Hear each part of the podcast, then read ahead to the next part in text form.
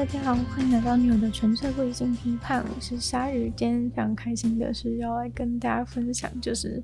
有什么好用的 AI 工具。对，因为现在就是自从 ChatGPT 爆红，也已经过了一段时间嘛，但其实现在市面上有非常多，就是除了 ChatGPT 以外的 AI 工具，然后都是可以帮助你。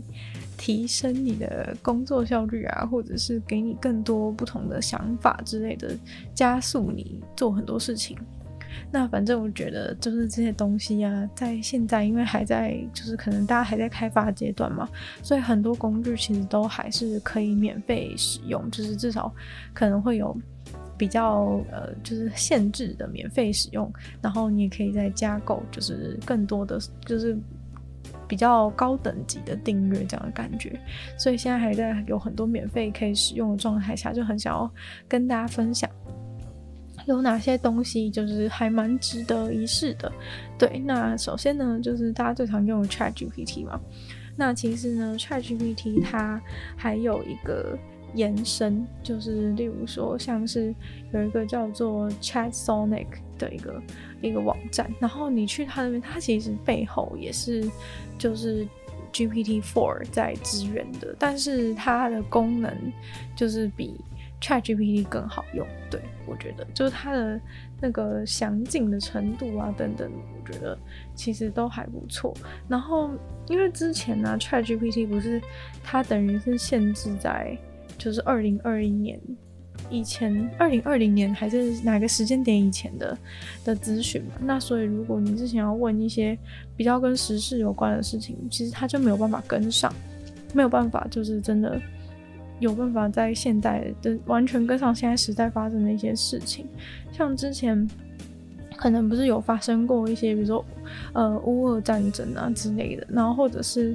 嗯。就是 Will Smith 打了一巴掌的 的那个事情，就其实他都不知道。那 ChatSonic 的话，就是更我觉得是更好用，而且好像它的准确度有比较高，就是跟实实际上的状况准确度有比较高。我觉得这件事情其实蛮重要，因为用了 ChatGPT 一阵子之后，其实有的时候真的是会被 ChatGPT 给惹恼。那会被惹恼的原因其实很简单，就是因为他一直疯狂告诉你一些假的事情，对，就是嗯，他很常乱掰，就是我不知道为什么他会有这样的习性，但是我觉得他比较像是，后来我就渐渐觉得他比较像是在写作文，就是他根本不是真的在。就是真的不是不是在表达一些那种纯事实的东西，例如说，就连你可能问他一件事情，然后他可能给你的回答，然后或者你有人试过就是推荐，请他推荐就是好看的电影，然后他推荐电影呢，就是世界上根本就不存在的电影，所以说这个时候你就会觉得很生气，就会觉得就是明明就不存在，为什么要骗我？然后另外一个。当然，我觉得这背后一定有什么原因，但是因为我没有我没有去观察到，所以如果有人知道的话，就是可以在下面留言给我。那呃，还有另外一种状况，我觉得是更生气的，因为其实推荐电影、捏造电影，就是其实这很快就可以搜出来。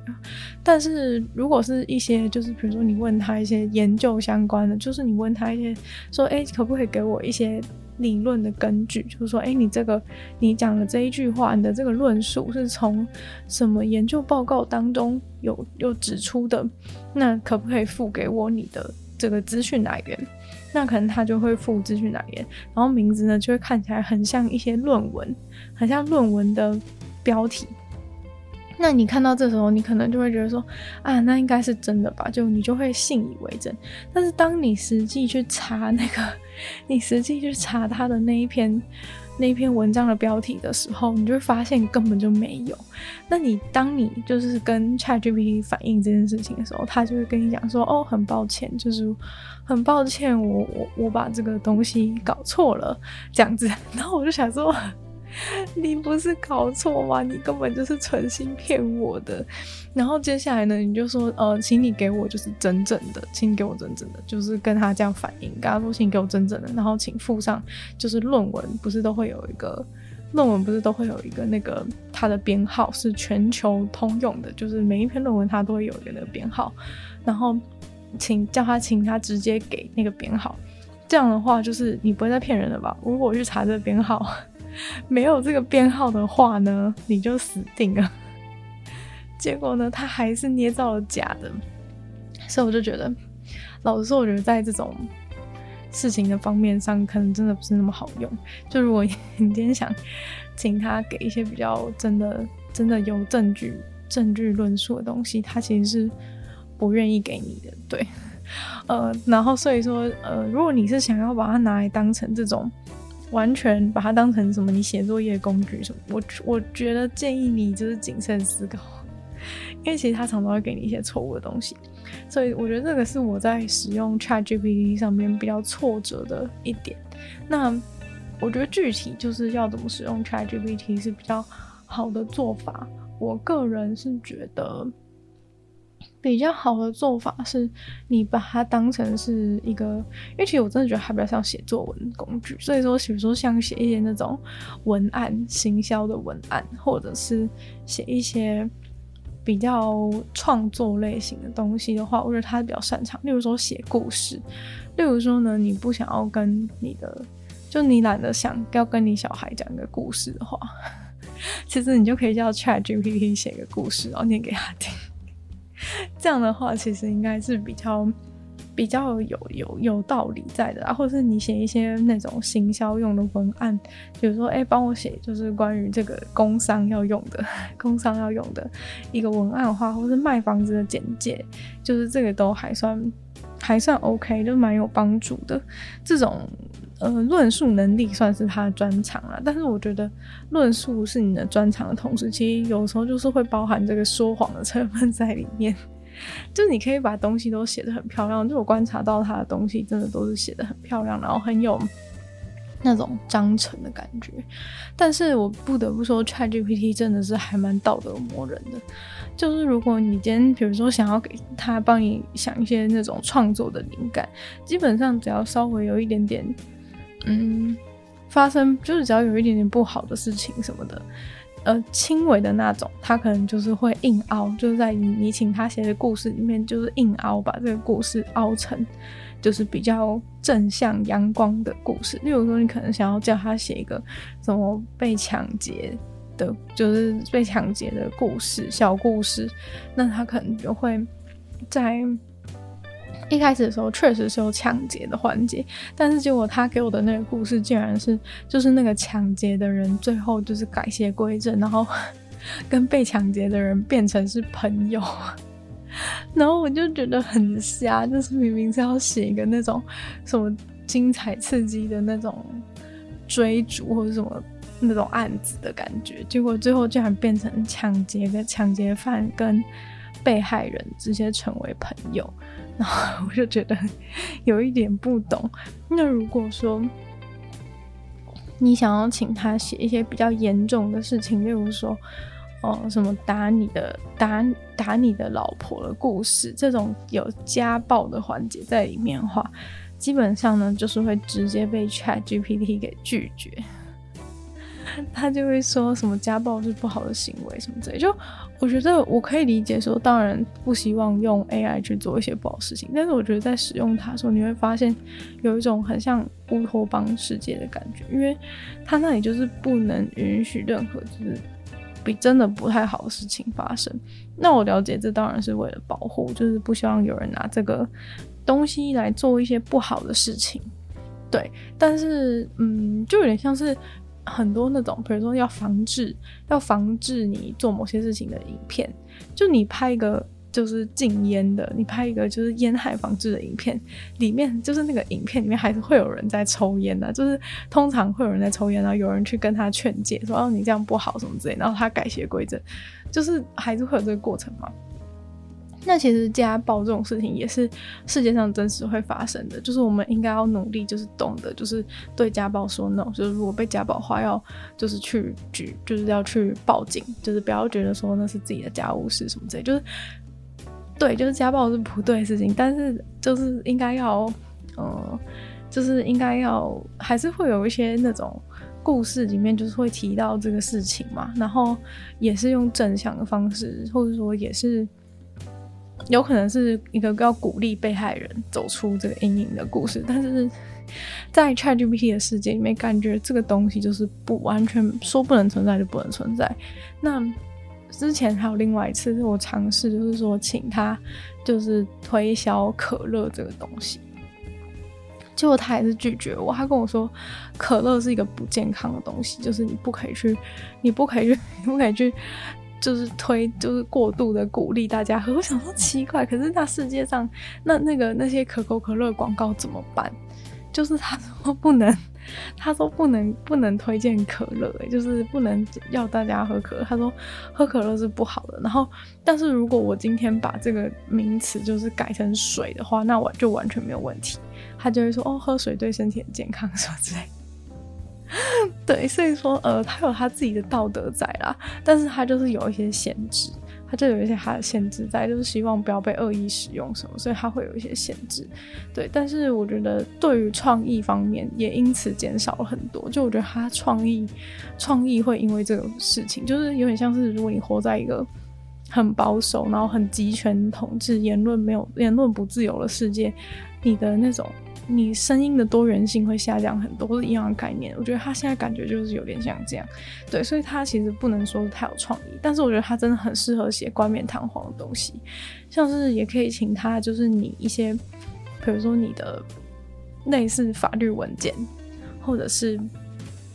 一些正式的文书，或者是什么写一些新闻稿，或者最近不是也有什么诺贝尔奖得主是用 ChatGPT 写一个得奖感言，就是我觉得越正面。然后越就是越正式正面的东西，他是越擅长的，对。所以如果你有这方面的需求的话，我觉得都可以找他。那我觉得我个人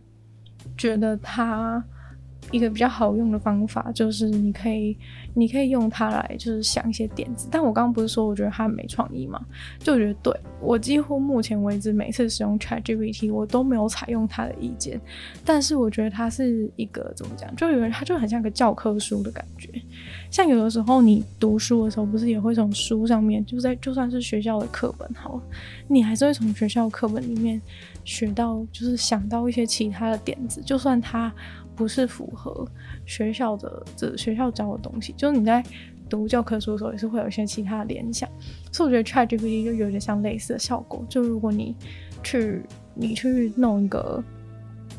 你去你去请他就是提出一些意见，那你可能觉得他意见都很无聊，但是我觉得其实就是在你觉得他这意见都很普通的时候，你就会激发你自己能够想出比较有趣的点子的能力。所以说，就有点像是请他当一个。请他当一个就是无聊的人来来对照你的感觉，你就可以从他的无聊点子当中学到一些，就是想到一些新的好主意，就是对于发想，对于发想方面，我觉得还蛮有帮助的。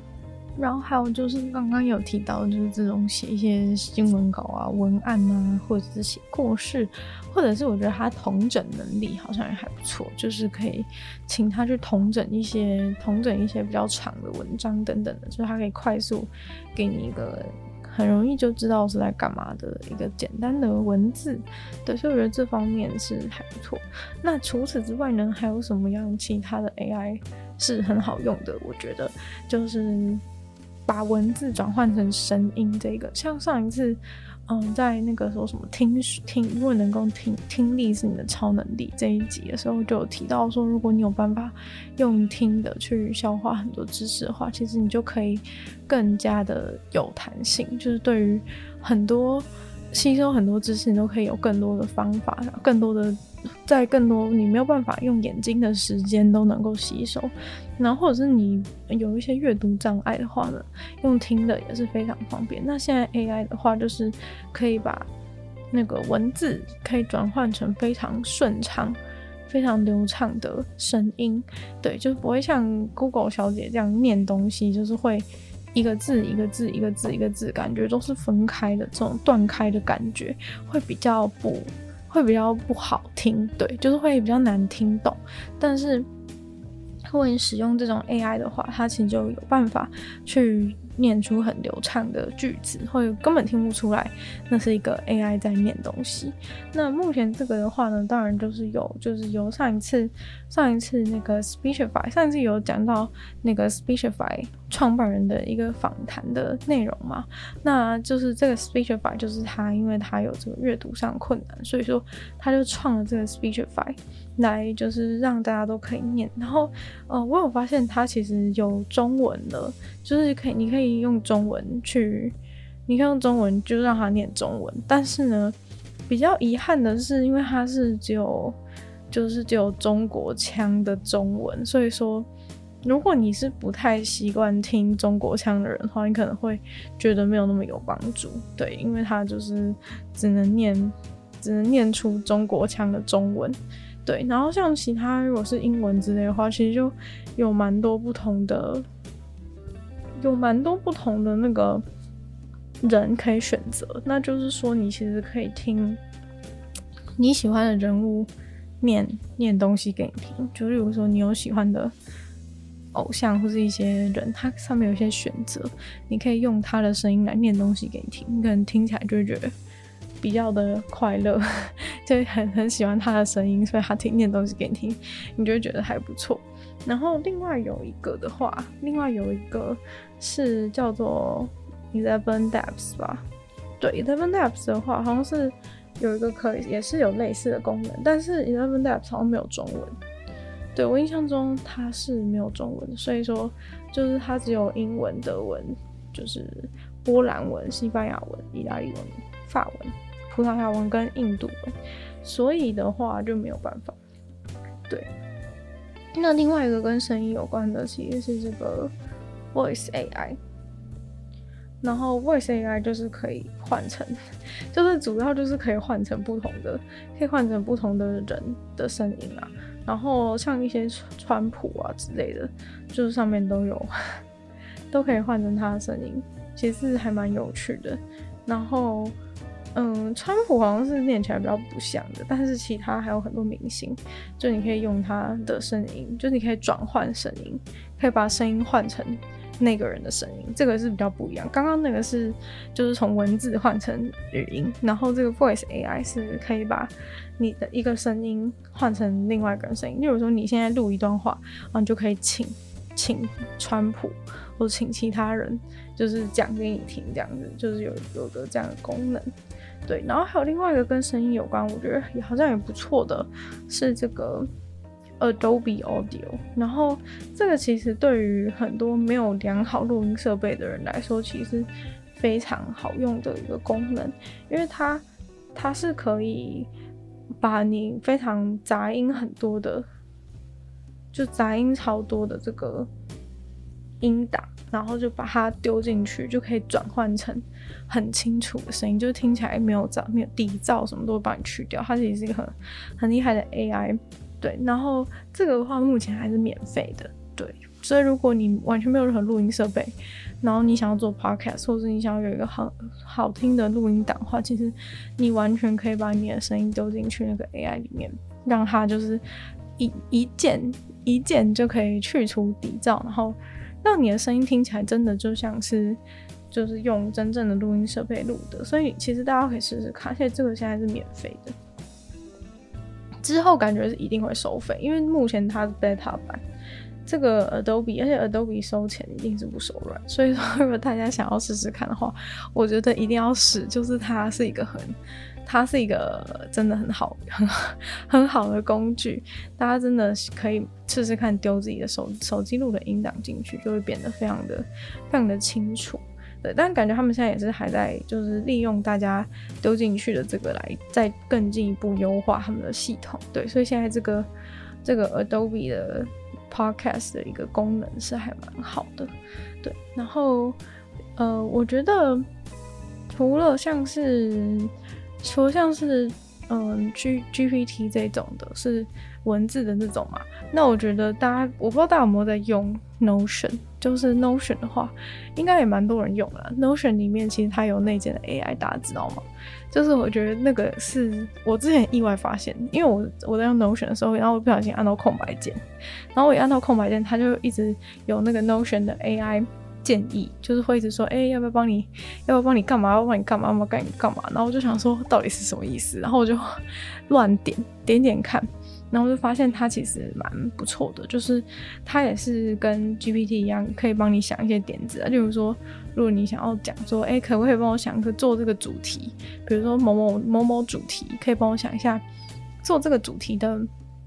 做这主题能够有哪些细项啊？或者如果要做一个报告的话，可以帮我列出来什么之类。就是我觉得它这个功能也是蛮不错，就是它会直接列点，然后就是很像 Notion 狂魔都会很喜欢啊，就是它就会直接列点，就是一整面就是它帮你写的东西，然后或者是甚至你还可以叫它做成表格。这个部分就是 Notion AI 比 ChatGPT 厉害的地方，因为 Notion AI 可以直接做表格，而且重点是你不用去其他网站。就是 Notion AI 是直接在 Notion 的 App 里面就可以直接使用的，然后免费版就可以直接用，所以这个也是非常的优质。对，就是如果你想要你在 Notion 里面写一些笔记或者写一些日记的时候，你有一些想法，就你可以请他同整啊，或者是可以请他就是帮你想一些新的点子，或者是直接请他针对一个主题列点。针对一个主题写一个文章什么之类的，这些应该都是可以做到。然后就是还可以做表格，做表格真的是还蛮厉害，就是它可以帮你把你写的东西，或是就是你生成的东西，然后我再把你的笔记做成一个表格。像以前可能大家在读书的时候都会有一些想要整理的东西吧，例如说，哎、有一些东西的比较啊，读书的时候不是都会有这种。你就可以直接叫 Notion AI 帮你把它做成一个表格，那它就可以，你就可以直接一目了然，就你不用花时间在那笔记本那边画线啊什么之类的。就是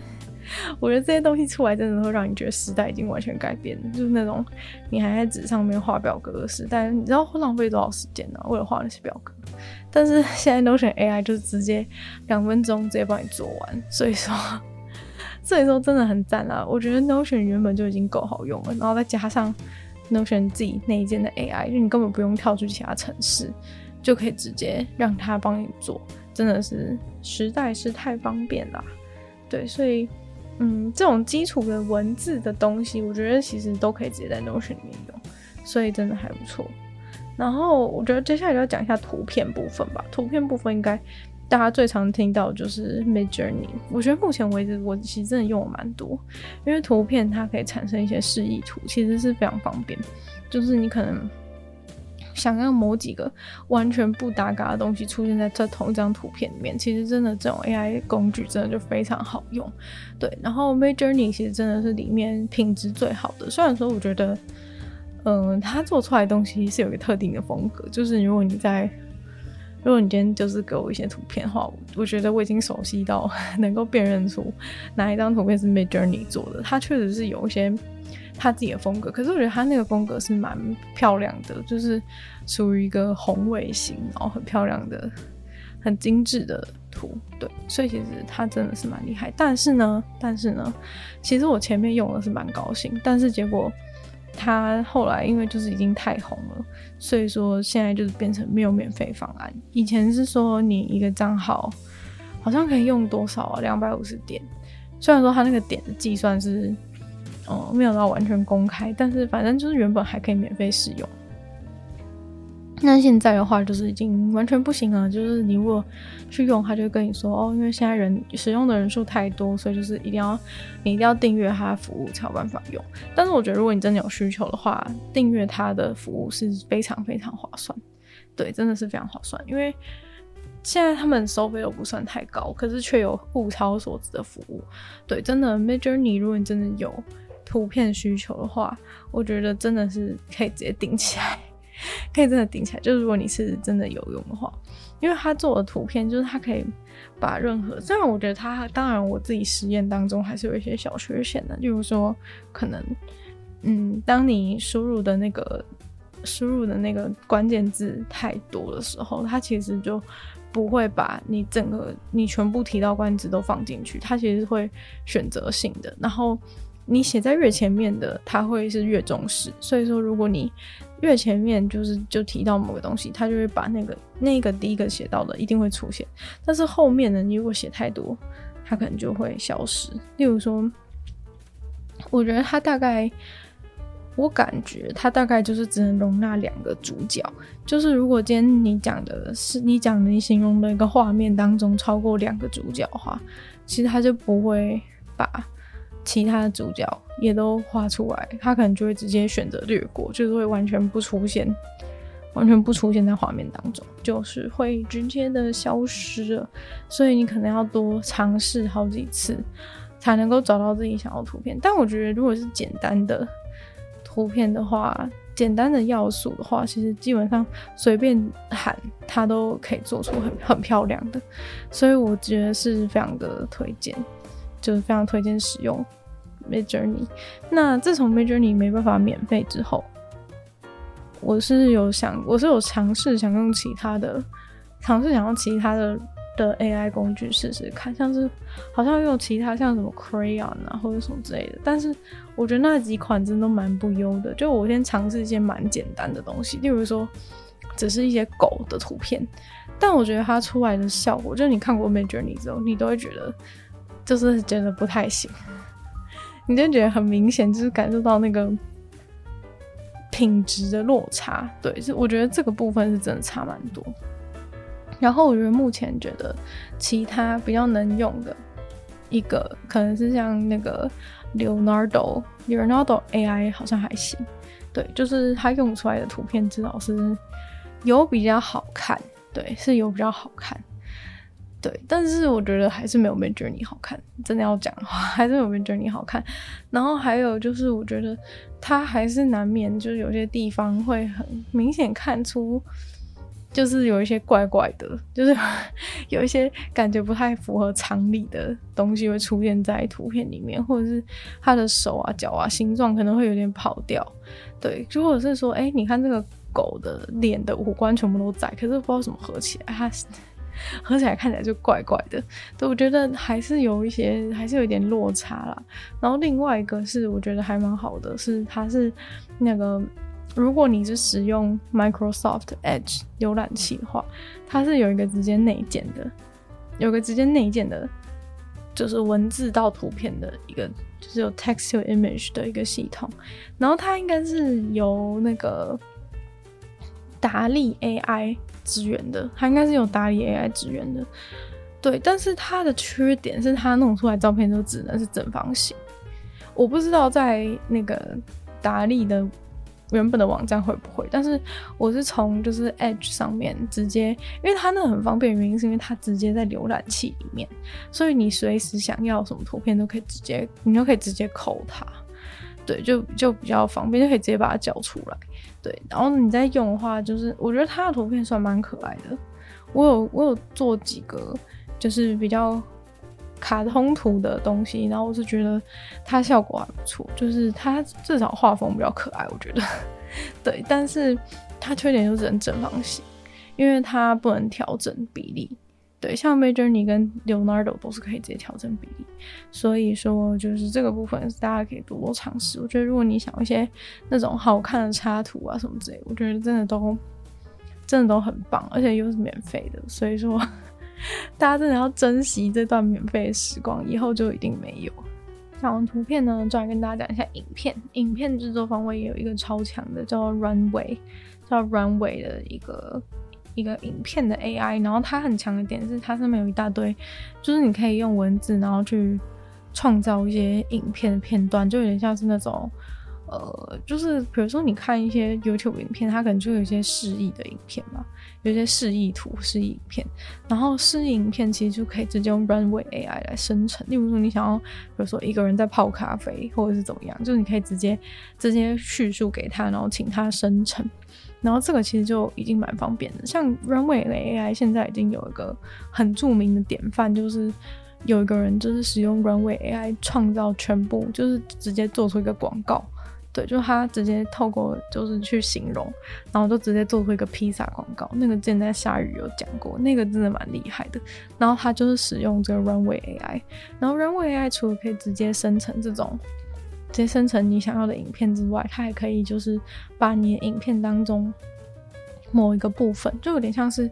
那个魔术橡皮擦。魔术橡皮擦就是可以把你图片当中，你比如说你涂头上一个帽子，它就可以把那个帽子换成不同的东西，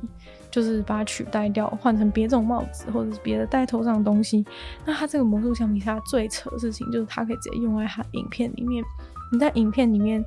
使用这个魔术橡皮擦啊，影片不是会动来动去吗？影片动来动去，如果你是头上帽子的话，你你帽子的位置其实是会随着影片的移动会一直改变位置。但是 Runway A I D I 的地方就是它可以直接在你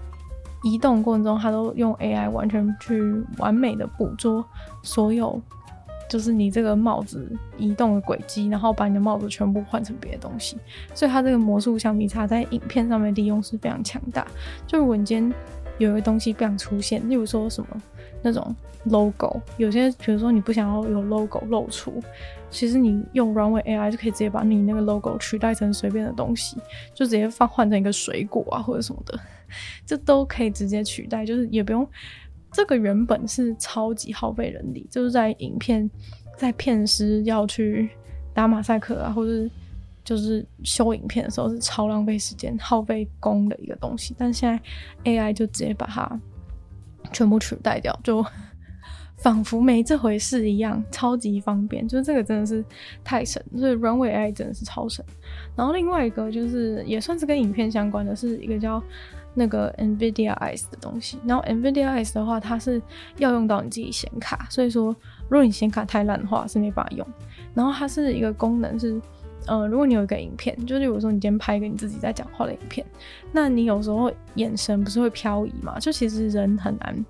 就是一直盯着前面，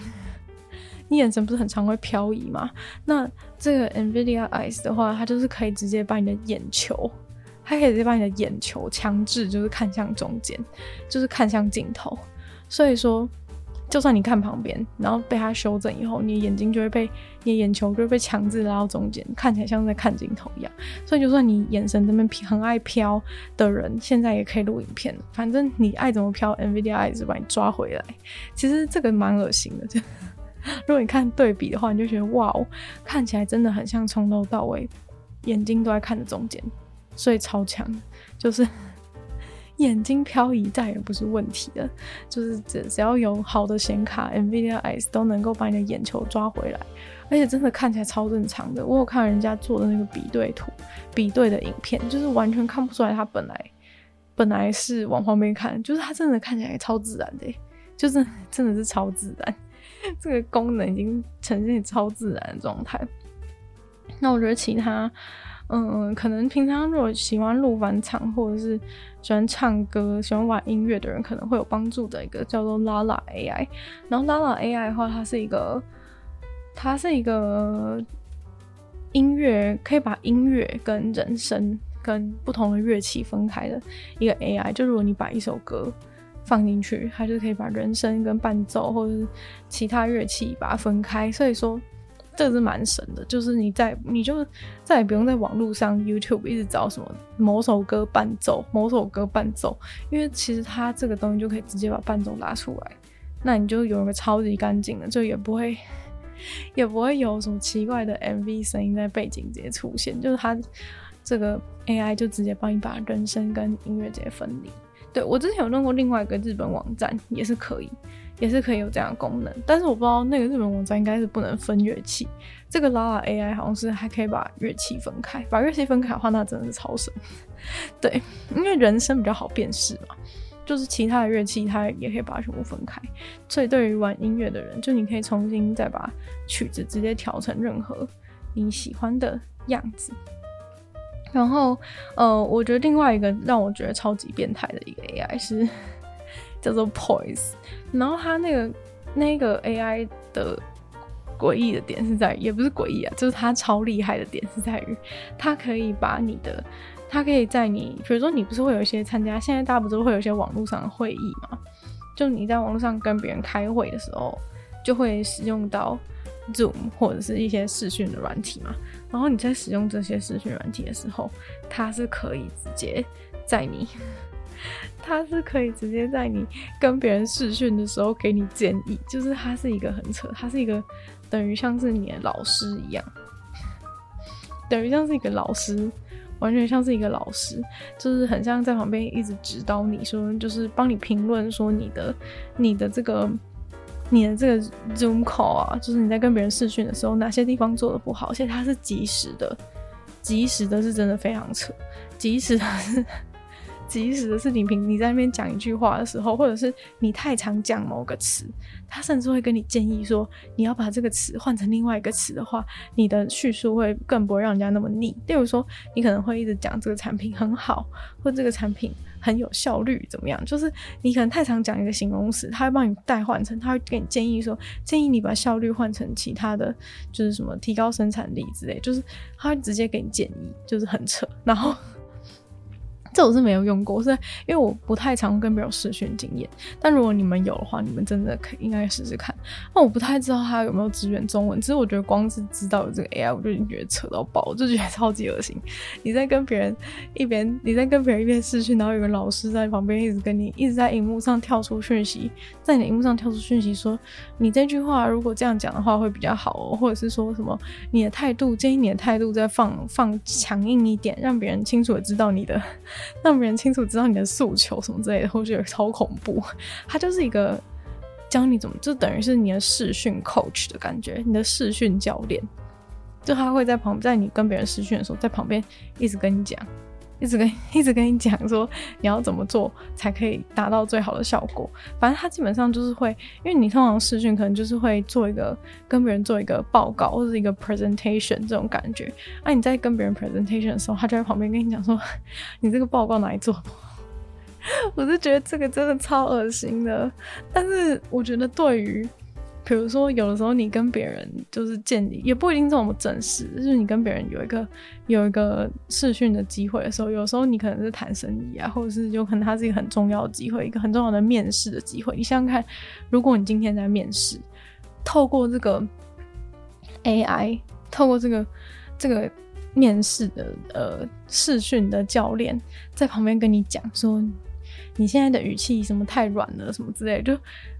因为他的帮忙，你有可能因为他而面试上一家公司，就是你有可能原本表现不太好，但是他在中间的时候及时的一直校正你的、校正你的、你的状态。那你听从他的建议改变的话，你有可能就因此而面试上了公司。你不觉得很扯吗？就是现在 AI 还能够决定你，还能够帮助你。就是面试，就是或者是跟别人谈生意，就真的太扯，就是 就是，我觉得这个真的超荒谬的。希望大家有机会的话是可以试试看。然后另外一个关于就是跟跟视讯电话比较有关系的，是一个叫 Green 的，一个叫 Green 的一个城市，一个 AI 工具。然后它是可以就是把你的。你跟别人有打过一些 Zoom call，然后他就会直接把你的 Zoom call 等于全部都存在里面就对了。但除了存在里面之外，他会做什么？哎，你跟别人平常视讯讲话的时候，不都讲一大堆，讲一大堆内容吗？哎，可能讲一个小时，里面就是来来回回讲一大堆东西。但是你有可能结束之后，你又想要知道，你又想要。哎、这个刚刚我们讲的东西有哪些重点？还要回去抄笔记，就觉得很累。但是这个 Grain 呢，他会做什么事情？他会把你们的这个 Zoom call 里面全部你们两个人对话内容都直接就是拉出来，都直接做一个笔记的感觉，会直接变成文字。那你是不是点进去那个影片，然后旁边点进去你们的这个 Zoom call 的录影，旁边直接会显示你们这一次的 Zoom call 里面讲的所有的内容？你就可以直接把它当成笔记一样，就你这个 Zoom call 原本是一个比较相对没有效率的一个讲话的过程，他直接把它弄成一个文字，你不用重听，他直接帮你写完，他直接帮你写完这整个你们对话内容的重点，这真的太扯了，就是我真的觉得，要是。真的是再早一点出现 AI 的话，就是不知道学习会有多么的方便。就你学习变成，你可以用更短的时间学习更多东西。以前你要花很多时间在做那些比较比较辛苦、比较累人的事情，但是又没有什么效益。然后现在你只要用 AI 就是辨识。现在只要你用 AI 辨识什么老师上课内容，全部整理成笔记，然后你的笔记也可以用，就是 AI 再帮你整理成更好、更完整的样子。就是这些东西都可以太、太、太容易可以帮助你学习。就虽然说脱离，已经脱离就是学生时期才有这些 AI，我觉得是有点可惜。但是如果就是你在现在生活，其实还是有很多可以应用的地方。只是我觉得你在学习阶段就有这些 AI 可以用的话，真的是太有帮助了。对，真的太有帮助。但我必须说，就是真的是，嗯，有有好处有坏处。就如果你今天是那种。就是等于是说，你越认真的学生，你可以透过这 AI 学习到更多东西，因为 AI 可以帮助你省时间，然后在短时间内学会更多东西。对，但是如果你是就是偷懒学生的话，你可能就会请 AI 就是帮你做，就是直接帮你写作业啊之类的。所以我觉得就是对于学生来说，就是 M 型化会更严重，就是越有意愿去学习，又有学习动力的学生，他可以利用 AI 工具变成更聪明、更强大的学生，但是。越就是越偷懒，然后本来就不喜欢这些东西的人，他其实是利用 AI，就是让自己变成一个更废的人。所以说，就是他，你可以就是懒惰的人可以变更懒惰，然后聪明的人可以变得更聪明。所以说，就是这个 AI 其实又算是一个加大 M 型化、加大 M 型化一个很重大的东西，对。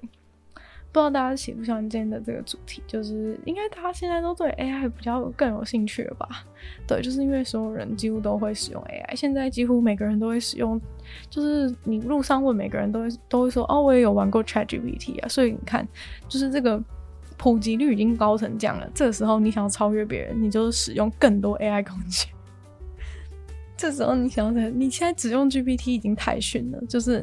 什么工具你都要用，图片的你用，声音的你用，然后打视讯电话你也用，音乐也有用，什么东西都会用 AI，你就会变成 AI 的强中之人，超厉害。对，就是这些真的太神了，就希望今天的分享大家会喜欢。对，那今天女友的纯粹不理性批判就差不多到这边结束了，希望大家就是喜欢今天关于 AI 的分享内容啊。如果你有发现其他就是更酷的 AI 工具的话，就是也欢迎就是在 YouTube 下面可以留言给我，就是我会我也想要再去试试看更多。对，就希望这集的 AI 的工具的分享对大家是有帮助的。对，然后就希望大家就是也会利用 AI 让自己变成一个更厉害的人，就是想要不落人后，踩着 AI 的顺风车就对了。那我们就再次感谢这个订阅赞助的会员大龄男子 James K U 毛毛黑牡丹还有 Lizzy，就希望其他有愿意支持的朋友可以继续就是点下面的 Patreon 连接加入我们的会员。那如果喜欢这集的 AI 工具的话呢，希望大家可以多多的分享出去，给更多的朋友知道。然后在 Apple Podcast 帮我留星星、写下评论，也是不错的选择。然后再来的话呢，就是你有时间也可以去收听我的另外两个 Podcast，其中一个是《女友的纯粹不理性批判》，没有时间更长的主题性内容；另外一个，哎，不对，这个就是《女友的纯粹不理性批判》。就是如果想要听其他，可以收收听我的那个鲨鱼的节目，是现在每周二四会跟大家分享一些国际新闻新资讯，然后另外一个是听说动物，会跟大家分享动物的动物的知识。就是希望女友纯粹不理性批判可以继续在每周三跟大家相见，那么下次见喽，拜拜。